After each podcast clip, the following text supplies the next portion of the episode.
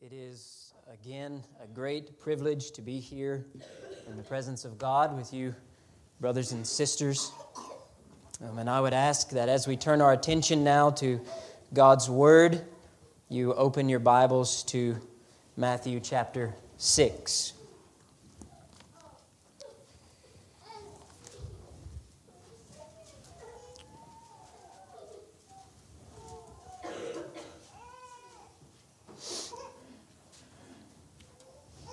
Matthew chapter 6, and I will begin reading verse number 5.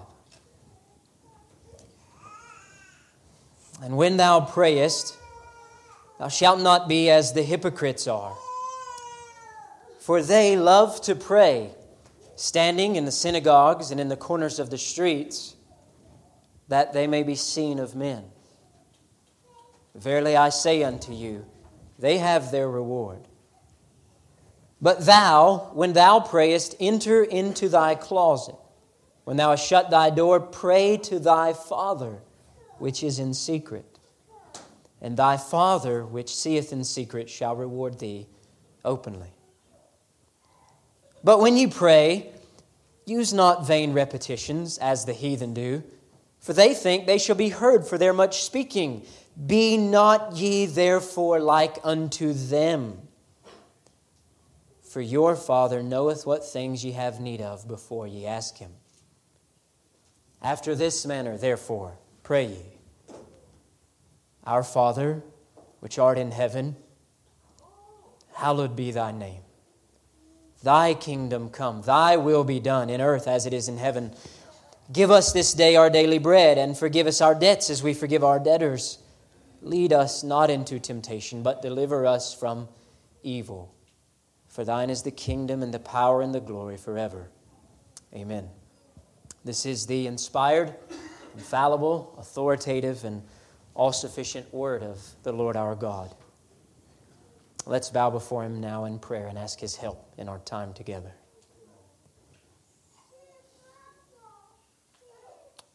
Father, we come in the name of your Son,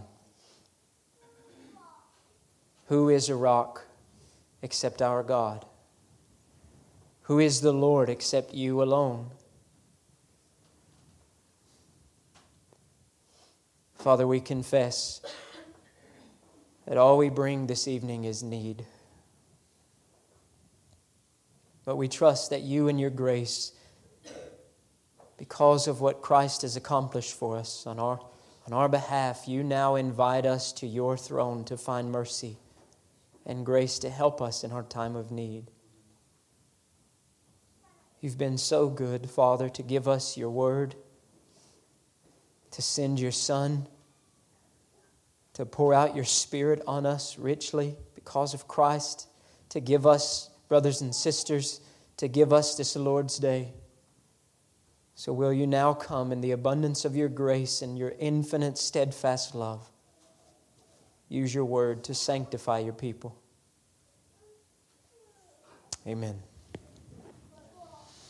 We come once again to our Lord's words here in, in, what is known by many of us as the Sermon on the Mount. And we come to continue considering the subject of prayer, particularly personal prayer. And as we begin, I want to set before you a question, a question that I hope will drive our time in the scriptures together. A question that I first heard a few years ago in a sermon preached by Albert Martin. Are you content with the fact that you pray? I ask that because it's not a rare thing today to find a professing Christian who doesn't pray at all. In fact, it's more rare to find a professing Christian who does pray other than at meal times or in corporate gatherings or during tragedies.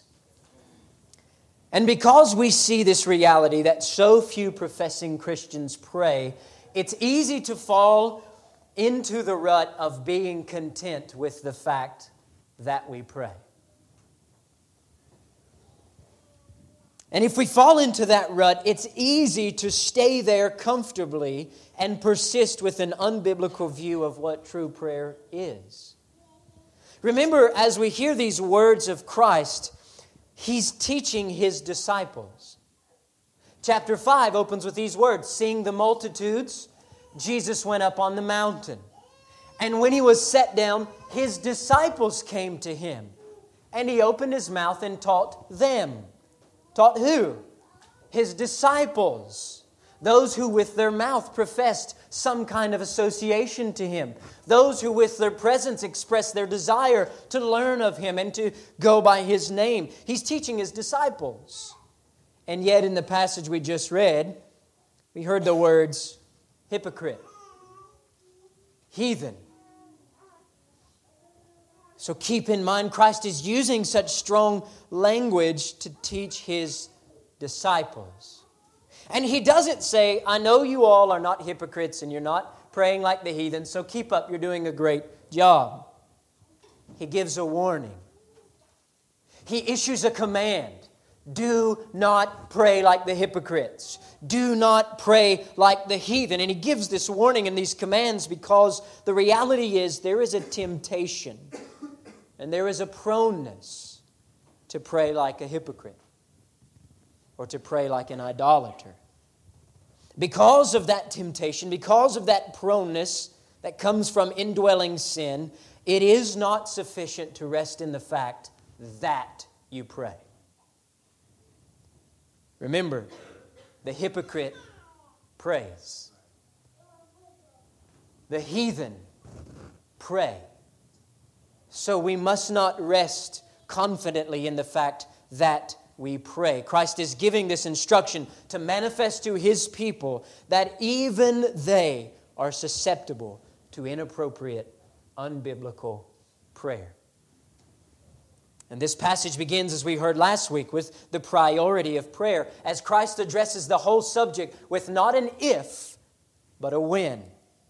That is, prayer is not a special gift, it's not a ministry, it's not a calling, it's not an option. It is natural and obligatory for the people of God.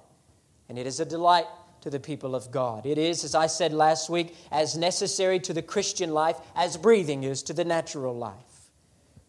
And Christ begins then moving from the obligation of prayer and the priority of prayer to addressing hypocritical prayer who prays, the hypocrite who prays publicly. Not to forbid public prayer. The issue, remember, is not what the hypocrite was doing. The problem wasn't that he was praying, nor was the problem where he was praying.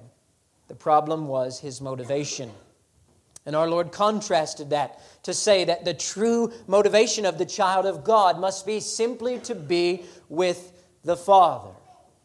And he gives us this contrast because he can set before us the prayer of the hypocrite who wants to be seen by men. And all of us can say, I know that example. I can relate to that. And that sets the stage for him to say, Don't do that. Don't be like that. And now, having considered that example, last Lord's Day evening, we turn to the next example where Christ once again will set before us an example of what we ought not to do, an example that resonates deeply with who we are and our condition as sons and daughters of a fallen humanity. And this evening, we want to consider personal prayer as it relates to the heathen. We want to consider that under two headings. First of all, the practice of prayer and then, secondly, the position of prayer. So, notice first of all the practice of prayer. Christ begins the contrast by giving us the negative example in the practice of the heathen. He says in verse number seven, When you pray, use not vain repetitions as the heathen do. Now, one of the reasons that I'm reading from the authorized text is because many of us can feel a little bit more of the harshness and the sting behind a word like heathen as opposed to a word like Gentiles. But even though we feel that that's a harsher word, it's a little bit foreign to us. So we want to ask the question who are the heathen? Well, we know Matthew is writing here under the inspiration of the Spirit to a mostly, a mostly Jewish audience. And so, as he says the word heathen or unbeliever or Gentile, to a Jewish audience, there was no doubt in their minds who he was talking about. We can hear the word Gentile and think of well, those who are not ethnically Jews, those who are outside of the ethnic commonwealth of Israel. And that is true. But there's more to it than that. As we read in the pages of the Old Testament how people who were not ethnically Jewish were brought into the commonwealth of Israel. But for the Jew to be outside the commonwealth of Israel, to be a heathen, was to be someone who was ignorant as to the knowledge of the true and living God. The heathen were those who had received no special revelation. God had not spoken to them by prophets. God had not sent to them visions and dreams. God had not given to the heathen the revelation of his character on tablets of stone. The heathen were those who had not been enlightened concerning the things of God that were necessary to know for life and salvation. The heathen were those who took the glory of God, his eternal power and divine nature, so clearly revealed in creation, and they said, There must be a God, but let's make this God after our own imagination. And they exchanged the glory of the immortal God for images resembling mortal man and birds and animals and creeping things. The heathen were those who imagined gods in their own minds, gods to suit their own passions, gods who would accomplish their own purposes, and therefore all of the heathen worship of their heathen gods was likewise after their own passions, according to their own imaginations. And it is these people that Christ points to as the negative example. It is the practice of these people that Christ is setting before his own people to say, don't pray like that. So, what was the practice of these heathen people? Their prayer was simply vain repetition.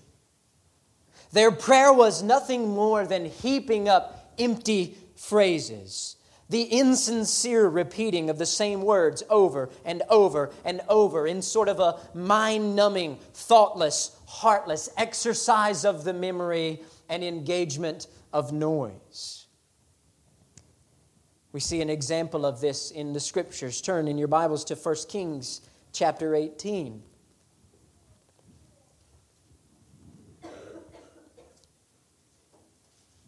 1 Kings 18, we see the great contest between Elijah, the man of God, and the prophets of Baal. And beginning in verse 25, we read this And Elijah said unto the prophets of Baal, Choose you one bullock for yourselves, and dress it first, for ye are many, and call on the name of your gods, but put no fire under. And they took the bullock which was given them, they dressed it, and called on the name of Baal from morning even until noon, saying, Oh, Baal, hear us. But there was no voice. Thoughtless, ignorant, empty repetition of words for hours. Hours. And when I was in India, I spent my time there and also in Toronto working among the Tibetan Buddhist peoples. And if you ever see a Tibetan Buddhist, they'll be carrying around their prayer beads. There are 108 of them. And every time they say 108 prayers, they are heaping up merit for themselves in an attempt to escape the re- repetition of this cycle of pain and suffering and reach their nirvana. And it's so amazing to me. You could sit and you could be engaging with a Tibetan man or woman in the square, and they still have their beads carrying on a conversation with you. And while you're talking, they are uttering under their lips their prayers bead after bead after bead after bead. Likewise, you go to the Tibetan temple and set up in a specific pattern. There will be prayer wheels, different prayers written on the prayer wheels, and you will see people from two to three years old to their upper 90s, walking in these specific patterns, spinning these prayer wheels, hoping that every time the wheel goes around, they will get some merit for repeating that prayer. And they do this for hours and hours and hours. You go from the court where the prayer wheels are into the inner part of the Tibetan temple where their idols are. You'll see them engaging in what I call Tibetan up downs You'll see people of all ages, of all walks of life, of all social classes, coming from the top of their head, going all the way down and extending themselves prostrate on the floor before their idols, coming up and doing it again for hours and hours and hours. This is the prayer of the heathen. Vain repetition, prayer that's founded on and fueled by ignorance of the true and living God. But we see here in our text, vain repetition is also described as much speaking or many words. This means vain repetition can also be the practice of lengthy, wordy, seemingly eloquent prayers. We see that this kind of prayer is focused on the length of the words. That is the practice of the heathen. I have to pray five hours a day. This is the month of Ramadan. I must pray from the time the sun comes up to the time the sun goes down. I must avoid food and devote all of my time to prayer. Five times a day at the hour of prayer, I must give myself to a certain number of prayers or a certain length of prayer. This is the practice of the heathen, the unbelievers, those ignorant of God and His ways. And we see here that Christ sets the contrast by showing not just the practice of the heathen, but the practice of the child of God. In order to contrast the, the prayer of the true child of God, our Lord sets before us in a way that is so simplistic, none of us here can miss it. Get this here's the practice of the child of God. This is the first thing he says Don't do that. You know what that is? Don't do that. Verse 7 When you pray, use not vain repetitions. Verse 8 Be not ye therefore like unto them. So, when we consider what then should be the practice of the true child of God in prayer, well, the first thing we know is what it ought not to be.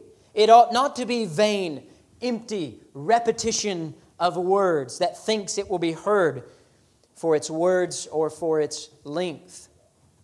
Now, very important we understand this. Our Lord is not teaching us that it is sinful to bring the same thing before God over and over in prayer.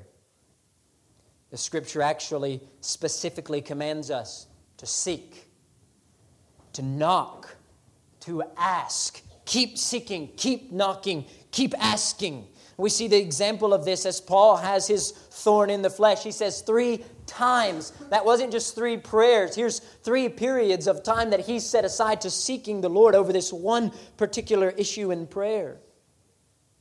We see our Lord in the agony of Gethsemane retreating to prayer, the first time praying, coming back, and then it says, and he went again and prayed as before. We see Daniel so troubled by his vision that he spends three weeks in prayer concerning it.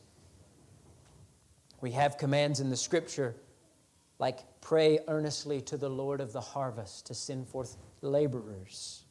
So the Lord is not prohibiting repetition, He's prohibiting vain repetition. I mentioned to Ryan before that I was going to bring this up. It was a, a few years ago, uh, maybe more than a few. It seems like it's been forever, but Ryan and I were both sitting on the front row of the church we were going to at that time. And there were a couple of prayers, if I remember it correctly, that day in the service or over a period of services where we noticed everyone was saying the same thing.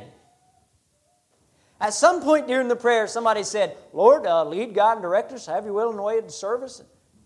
Lead, guide, and direct us. And then I remember hearing it in a, a John Piper sermon. He was saying he recognized the same thing. And so Ryan and I decided that we were going to start saying LGD, LGD, lead, guide, direct us, lead, guide, direct us. That's just what everybody said. Empty, thoughtlessly, vainly. Likewise, you'll hear people pray, and it's Father God this, Father God that, and Father God this, and Father God that, and Father God this, and Father God that, ten times in three requests. There is the vain repetition of word for word prayer. We've all heard them. Maybe we've prayed some of them. Gracious Heavenly Father, we thank you for this day. Thank you for the food that's before us. Help it to provide food and nourishment for our body. Bless the hands that prepared us. Bring it, bring it back at the next appointed time. In Jesus' name, amen. vain repetition. Now, for the sake of clarity, hear what I'm saying and don't hear what I'm not saying. I understand that there are times in the Christian life where there will be what I call developmental repetition. There are times as we are developing and growing and nurturing and maturing, especially as a young believer, where there will be things like Father God and Lord over and over and over, or the same prayers because this is we're learning how to pray. We don't know. My two year old, John Paul, if he's, if he's coming up to tell me a story, he will probably say dad 15 times in three sentences. He's two. Now, when he's 12, if he still comes up to me and says, Hey, Dad, how was your day in the office, Dad? Is there anything you want me to do, Dad? Dad, have you seen what I did to my room? Dad, what are we having for supper, Dad? Are you excited about supper, Dad? Dad, have you talked to Mom yet, Dad? It would be weird. He would say, Something's wrong developmentally there. But as we develop, as we grow, our ability to commune with the Lord grows. So, the issue that we're talking about here is those who are professing to be growing, professing to be maturing, or some who've been walking with the Lord for years and all they know how to pray. LGD, lead God directs, lead God directs, lead God direct us. The problem is not those words that they're saying. The problem is vain, insincere, thoughtless heartless, empty repetition. The Lord says, don't do that. So he's not prohibiting repetition, he's prohibiting vain repetition. Likewise, the Lord is not prohibiting or forbidding the practice of lengthy prayers. We see lengthy prayers all throughout the scripture. Christ praying all night. Daniel, as I mentioned, praying for three weeks. Paul praying for three seasons again. Praying for a long time is not the issue. The issue is praying a long time, hoping that God will be impressed by your devotion. What Jesus is teaching his disciples all the way down to us this evening is that God is not concerned with the quantity of words you bring to prayer. Man looks on the outward appearance, but God looks on the heart. What Christ is commanding and what God is seeking in prayer is the engagement of the mind prayer according to knowledge. As Paul told the Corinthians, I will pray in the Spirit, but I will pray with my mind also. Prayer that flows from a proper understanding of who God is, engagement of the mind, prayer that's actually giving thought to the words being communicated. And not just engagement of the mind, but engagement of the sanctified affections prayer that actually flows forth from a soul that loves God and seeks to be in His presence and grow more and more. And not just engagement, but sincerity. Sincerity of the mind, sincerity of the affections. Remember that definition I read last week from John Bunyan about what true prayer is? He says, Prayer is a sincere, sensible, affectionate pouring out of the soul to God through Christ by the assistance of the Spirit for the things God had promised in His Word for the good of the church. This is where we ask Is there anything sincere about the exercise of just saying the same words over and over and over and over? Is there anything affectionate about long, lengthy prayers that are just made to demonstrate theological knowledge? Your motivation is merely to pray certain words, that's vain. If your motivation is just to pray for an hour, that's vain. The Pharisees were those who, for pretense, made long prayer. Uh, Paul and I have discussed this before. Some people will listen to Paul Washer preaching about prayer, and he'll talk about when have you laid hold of the horns of the altar? When have you kept the night watch? And everyone in there feels about this big. So what do they do? I'm going home to keep the night watch. And about seven minutes in, they come face to face with a, a terrifying reality ignorance of who God is and ignorance of who they are. So there's boredom. The vain repetition begins. The distractions come. And either sleep or the cell phone wins the day. And their conclusion is, well, I just must not have the gifts that Paul Washer had. That's vain. Prayer is not concerned with time, it's concerned with God. You go to the secret place not so I can go get my hour in prayer. You go to the secret place because you recognize I need to be with God. Maybe I'm there 15 minutes. Maybe I'm there for 40 days and 40 nights, as we heard of Moses twice. Whatever it is, the goal is to be with the Father. Don't practice prayer the way the heathen do. This is where Jesus begins the first point of instruction. Don't do that. Don't pray that way. And now, just as with the prayer of the hypocrite, Christ goes deeper because the practice is just a symptom. It's just a manifestation of the foundational issue. The problem is not the words, the problem is not necessarily the length. They flow out of the problem. The problem is, as has been hinted at several times now, ignorance of God and ignorance of self. So we want to see not just the practice of prayer, but also the position of prayer. We see, first of all, the position of the heathen. Why do the heathen pray this way? Our Lord tells us, verse 7 they think that they shall be heard for their much speaking. The pagans pray this way from a position that views their God or their gods as those who need to be convinced of something. They look at God and they said, This God needs to be appeased and persuaded to consider me. So, what can I do to appease or persuade or convince them? I have to say those words. I have to say those words this many times. I need to give myself to this much prayer so that God will see how devoted I am. This flows from a false view of God. See, in their view, their God is one who is distant.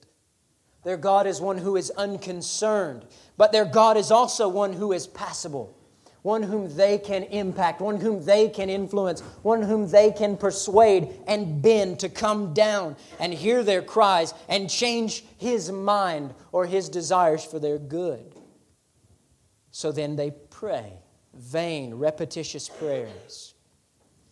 They spend hours a day hoping their God will see and answer their ignorance of who God truly is, of what prayer truly is, mixed together with the imaginations of their sinful desires, produces vain, empty, repetitious prayer. And ultimately, this all comes to the head as they see themselves as the one who is Almighty. Their prayers are what can affect and influence and change and persuade their repetition, their time causes God to hear and to receive. And that's their position. That's their relationship with their God. So that's how they pray. And now Christ points back and says, Don't be like that. But he goes further. He doesn't just say, Don't be like that. He points us to the position of the child of God. Verse 8, he says, Be not ye therefore like unto them, for Here's a reason, not just a command, a reason. Here's why you don't pray that way. Your Father knoweth what things ye have need of before ye ask Him. Christ says, Why should you not pray like the heathen? You are praying from a different position. You're praying from a different position. Your Father knows your Father. Those two words bring down an, in, an eternity, an infinite overflow of graciousness to sinful men like us. You understand the power of those words referring to the Almighty God as your Father. Not just the Father, your Father. Do you feel something of the sweetness of those words? Not just God the Father, not just Father God, your Father. Our Lord is reminding us here the position of a true child of God is just that the position of a child of God. So we don't come in prayer to a God who is far away. We come in prayer to a God who, because of His Son, has come down and taken up residence in the souls of His people.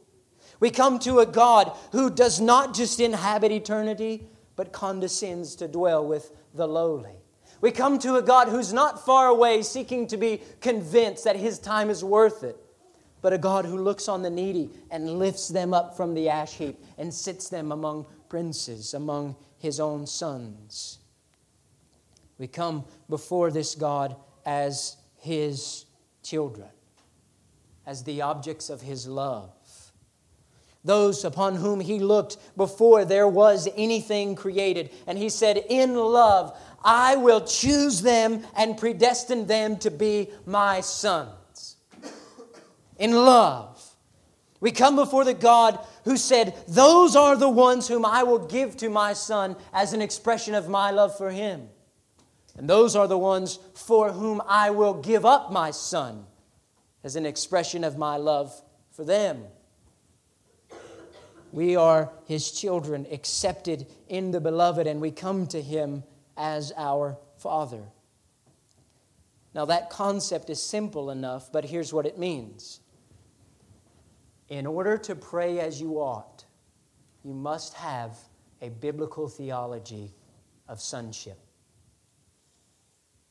You must have a biblical theology of sonship. As it has been said, the Christian life is more than just knowledge, but it is not less than that. There must be a biblical theology of adoption and sonship. Because the relationship you have, your position, if you are in Christ, is no longer just creator and creature. It is now Son of God and Father. You've been adopted into His family. You exist in a position that is one of familial relationship, the relationship of a father and a son. It is a relationship of protection. This is why we can pray later, as Christ will set before us the pattern of prayer deliver us from the evil one. Do not lead us into temptation, but deliver us from the evil one. Why can you pray that and hope that God will listen? Because a father protects his children.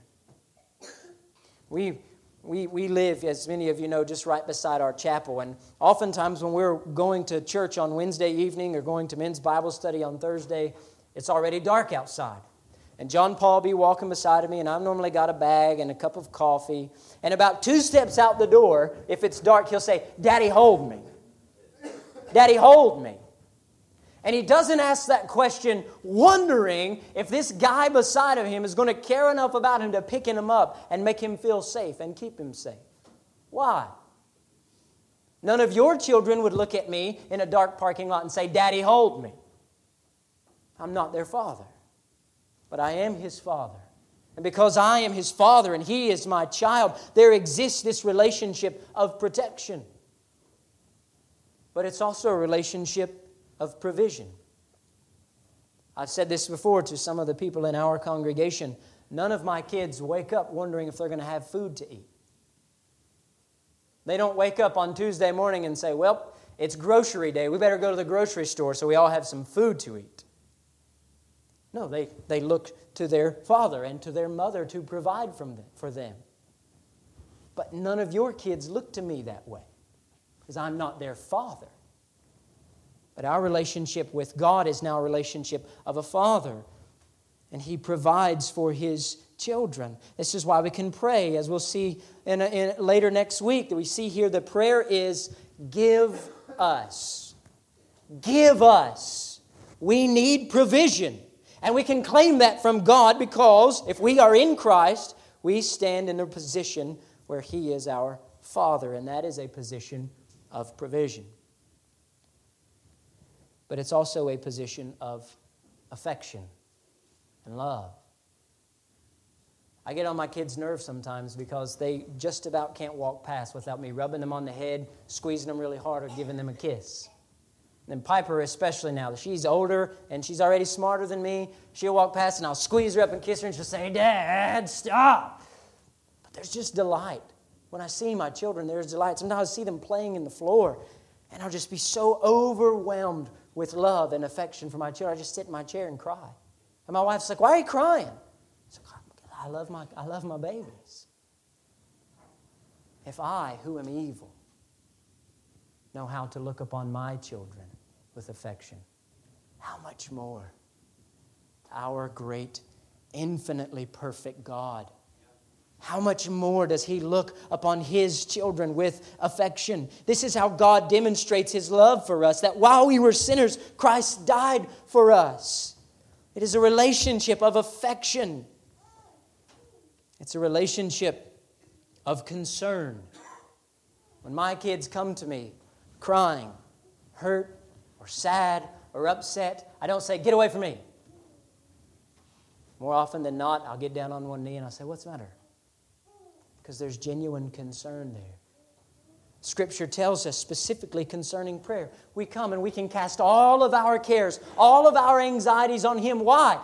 Because He cares for you. Why does He care? Because you stand in a new position toward Him. It's no longer a position of ignorance or of imagination or of tradition or of speculation. It is a position of a father and a son.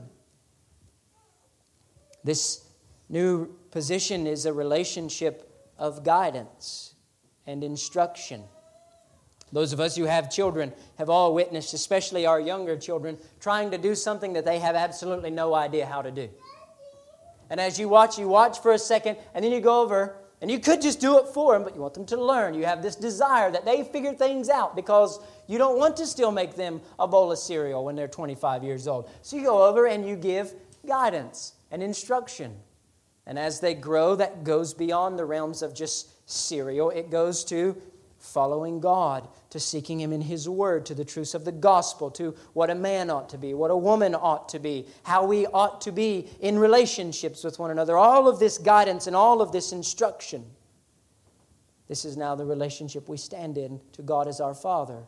Not just God has spoken and revealed Himself, but now He's given you His Spirit the spirit of adoption, who doesn't just cry out, Abba, Father, but who also comes and gives you an understanding of these things God has freely revealed. So, as our Father, He gives guidance and instruction.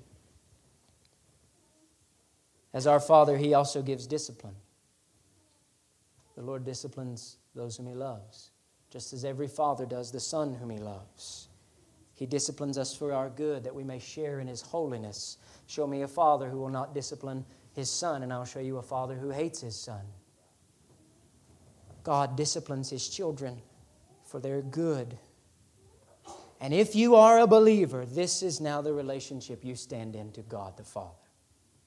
And you must understand not just the reality of this relationship, but you must understand you are in this relationship because of God. You did not choose Him to be your Father. You did not walk through the adoption halls and say, Well, here's a father. Tell me what you can do for me. I don't think that sounds good. Let me try this guy. What will you do for me? No, he, he chose you. He chose to adopt you. James 1 says, Of his own will he brought us forth by the word of truth. 1 Peter 1 says, According to his great mercy, he caused us to be born again. You stand in this relationship entirely because of Him and His initiative and His desire and His accomplishment. So if you are in this relationship, it is because of God the Father. It is also through Jesus Christ. We read in John 1 To all who did receive Christ, who believed in his name, the Father gave the right to become the children of God. That we stand in this relationship not because God was pleased to say, You're pretty great, I think I'll take you. You, you would bring some honor to the family. But we stand in this relationship because of what Christ has done. Again, Peter tells us, knowing that you were ransomed from the futile ways inherited from your forefathers, not with perishable things such as silver and gold, but with the precious blood of Christ. And we stand in this relationship because of the Spirit. Titus chapter 3 says, He saved us, not because of works done by us in righteousness, but according to His own mercy, by the washing of regeneration and renewal of the Holy Spirit. So it's all of God's grace. We didn't adopt him, he adopted us. We did not cause ourselves to be born again, he caused us to be born again. We didn't earn our spot at the family table. Christ died in order that we might be brought in. We didn't apply the gifts of Christ to ourselves. The Spirit had to come and pour them out on us in his regenerating power. This is the foundation and the fuel of biblical prayer. If you don't have a biblical understanding of sonship, of adoption and of the true biblical gospel, you will not pray as you ought to pray. This is how we pray in a God exalting, Christ honoring, spirit empowered, gospel centered way. We must understand who God is and understand our position before Him. That's the key to this whole passage. We go back to last week. He said, What? Go pray in secret. Why? That's where the Father is. We look where we are here, and he says, You don't pray that way. Why? Because your Father. That's why. We go on next week in the pattern of prayer that's set before us. How does it begin? Our Father. That's the key to this whole text, understanding who God is and our position to Him in Christ. He is your Father. You must realize who He is and who you are before Him. And then you pray from that position. He is your Father. And it doesn't stop there. Your Father knows what you have need of. This God who is your Father is the living, almighty, omniscient God. He knows. He knows all things, but specifically, He knows you and He knows your needs. This is not uh, infinite knowledge in general, this is infinite knowledge applied in an intimate way. He doesn't just know all things. He doesn't just see the end from the beginning. That's true. But He knows your needs. He knows your needs because He is your Father and you are His child. He knows what you need, He knows what is good for you. He knows the ways that He is working in your life to bring about your conformity to Christ. And He has promised, I am working all things together for your good. I know what you need even before you ask. You don't have to come and inform me in prayer. I know. And I don't just know what you want, I know what you need. This means that our prayer is not about bending God's will. This is, this is what permeates the prayer meetings that so many of us have been a part of. Can we get together and convince God to change his mind and send a revival? Zach just showed me before the service. Someone twisting the scripture. And the essence of that scripture twisting was this Can we get together and pray and convince God to blow the coronavirus back over to China where all those sinful people are? Prayer is not about bending God's will, nor is it about impressing Him with devotion. He knows. Prayer is not a tool of persuasion, it is a channel of communion with God. It's children coming to their Father who knows all things, who knows what they need, and who has promised them every spiritual blessing in Christ Jesus. So there's no need for vain repetition. There's no need for persuasion. He knows He is able and He works all things together for good. You know, sometimes my children ask me for things that I'm not able to give them. Piper wants a horse. Like, really wants a horse. If there's a holiday or special occasion, she's thinking about it ahead of time and asking, Will you buy me a horse? Will you buy me a horse for St. Patrick's Day? Well, number one, you don't really buy people stuff for St. Patrick's Day. And number two, no, I don't have the money for a horse. We don't have land for a horse. I don't have the time or desire to care for a horse. I know you won't really care for a horse. Fortunately, I am not able to get you a horse. Now, this happens all the time. My children ask me things that because of my insufficiencies or inabilities, I am not able to give them. That is not the case with our Father in heaven. There are no insufficiencies in him.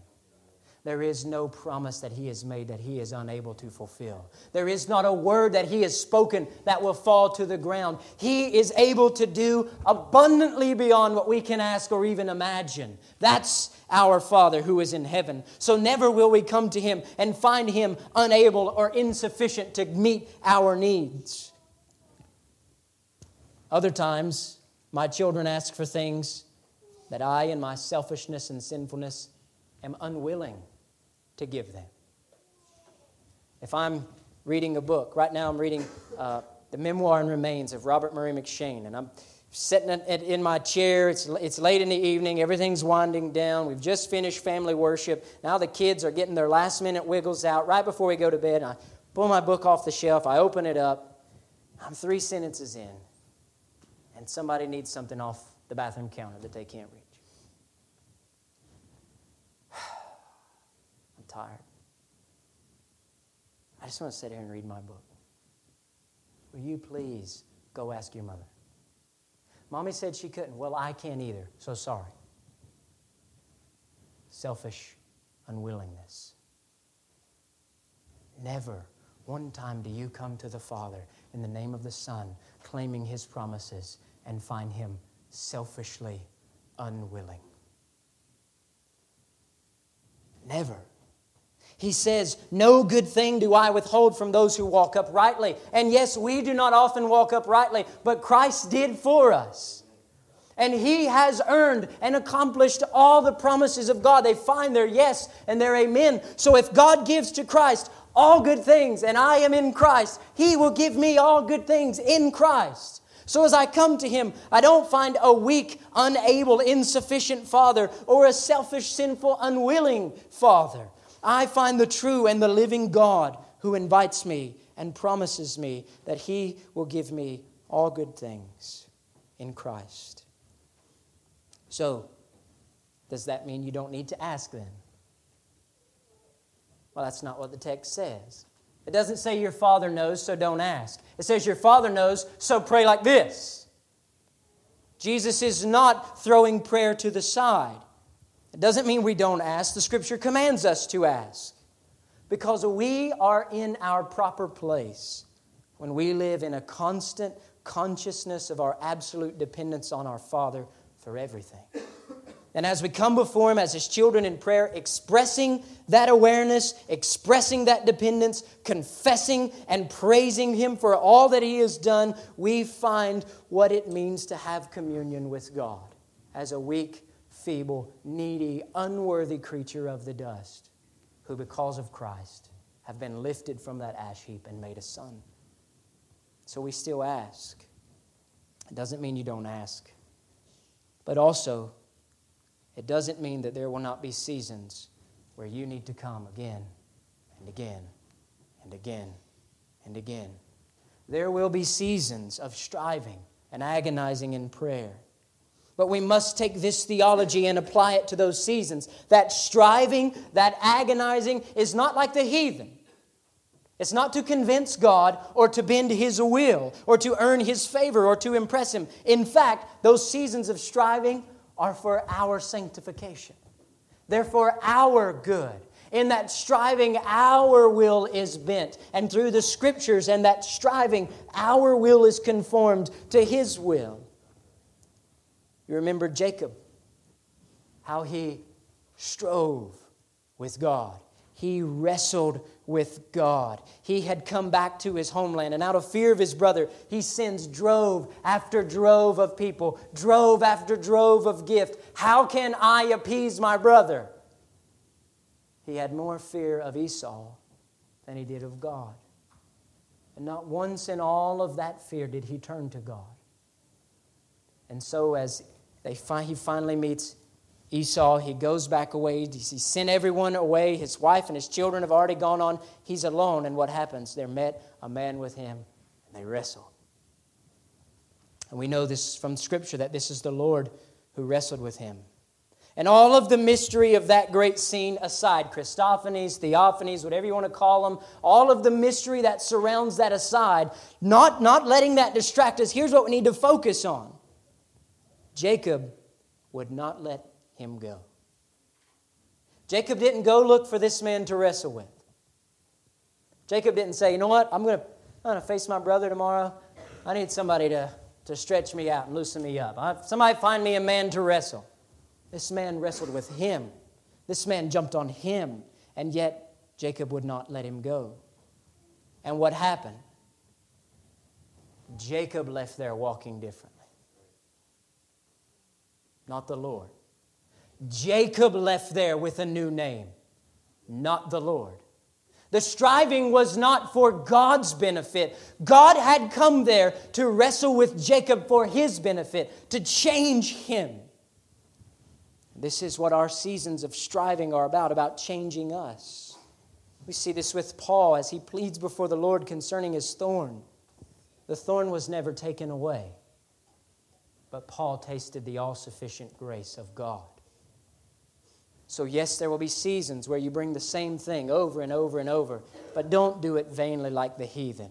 You come with a proper understanding of who God is, a proper understanding of your position before Him, and you pray. So, in these simple words, this simple contrast, we want to ask ourselves is this truth intended to impact how we pray? Yes. Has this truth impacted how you pray? Do you have the practice of the heathen or of the child of God? Have you left all of your knowledge of God in study and not brought it to prayer? Or is your prayer founded on and carried out in a proper knowledge of God and of the gospel applied to you? Is your prayer sensible and sincere? or thoughtless, empty, repetitious? Is there an affectionate pouring out of your soul to the Father? I'm not asking if you cry when you pray. I'm asking, is there an affectionate pouring out of your sanctified and redeemed inner man before God Almighty in light of who He has revealed Himself to be? Or is your prayer just the empty muttering of Christian words? Do you pray from a position of trying to persuade God or impress Him? Or do you pray from a position of a child of the Almighty God who knows all your needs, who's promised to meet all of your needs, whose Son purchased everything you will ever need for life and godliness? We must not pray like the heathen. Why? Because our Father knows. Our Father knows. Let's pray together.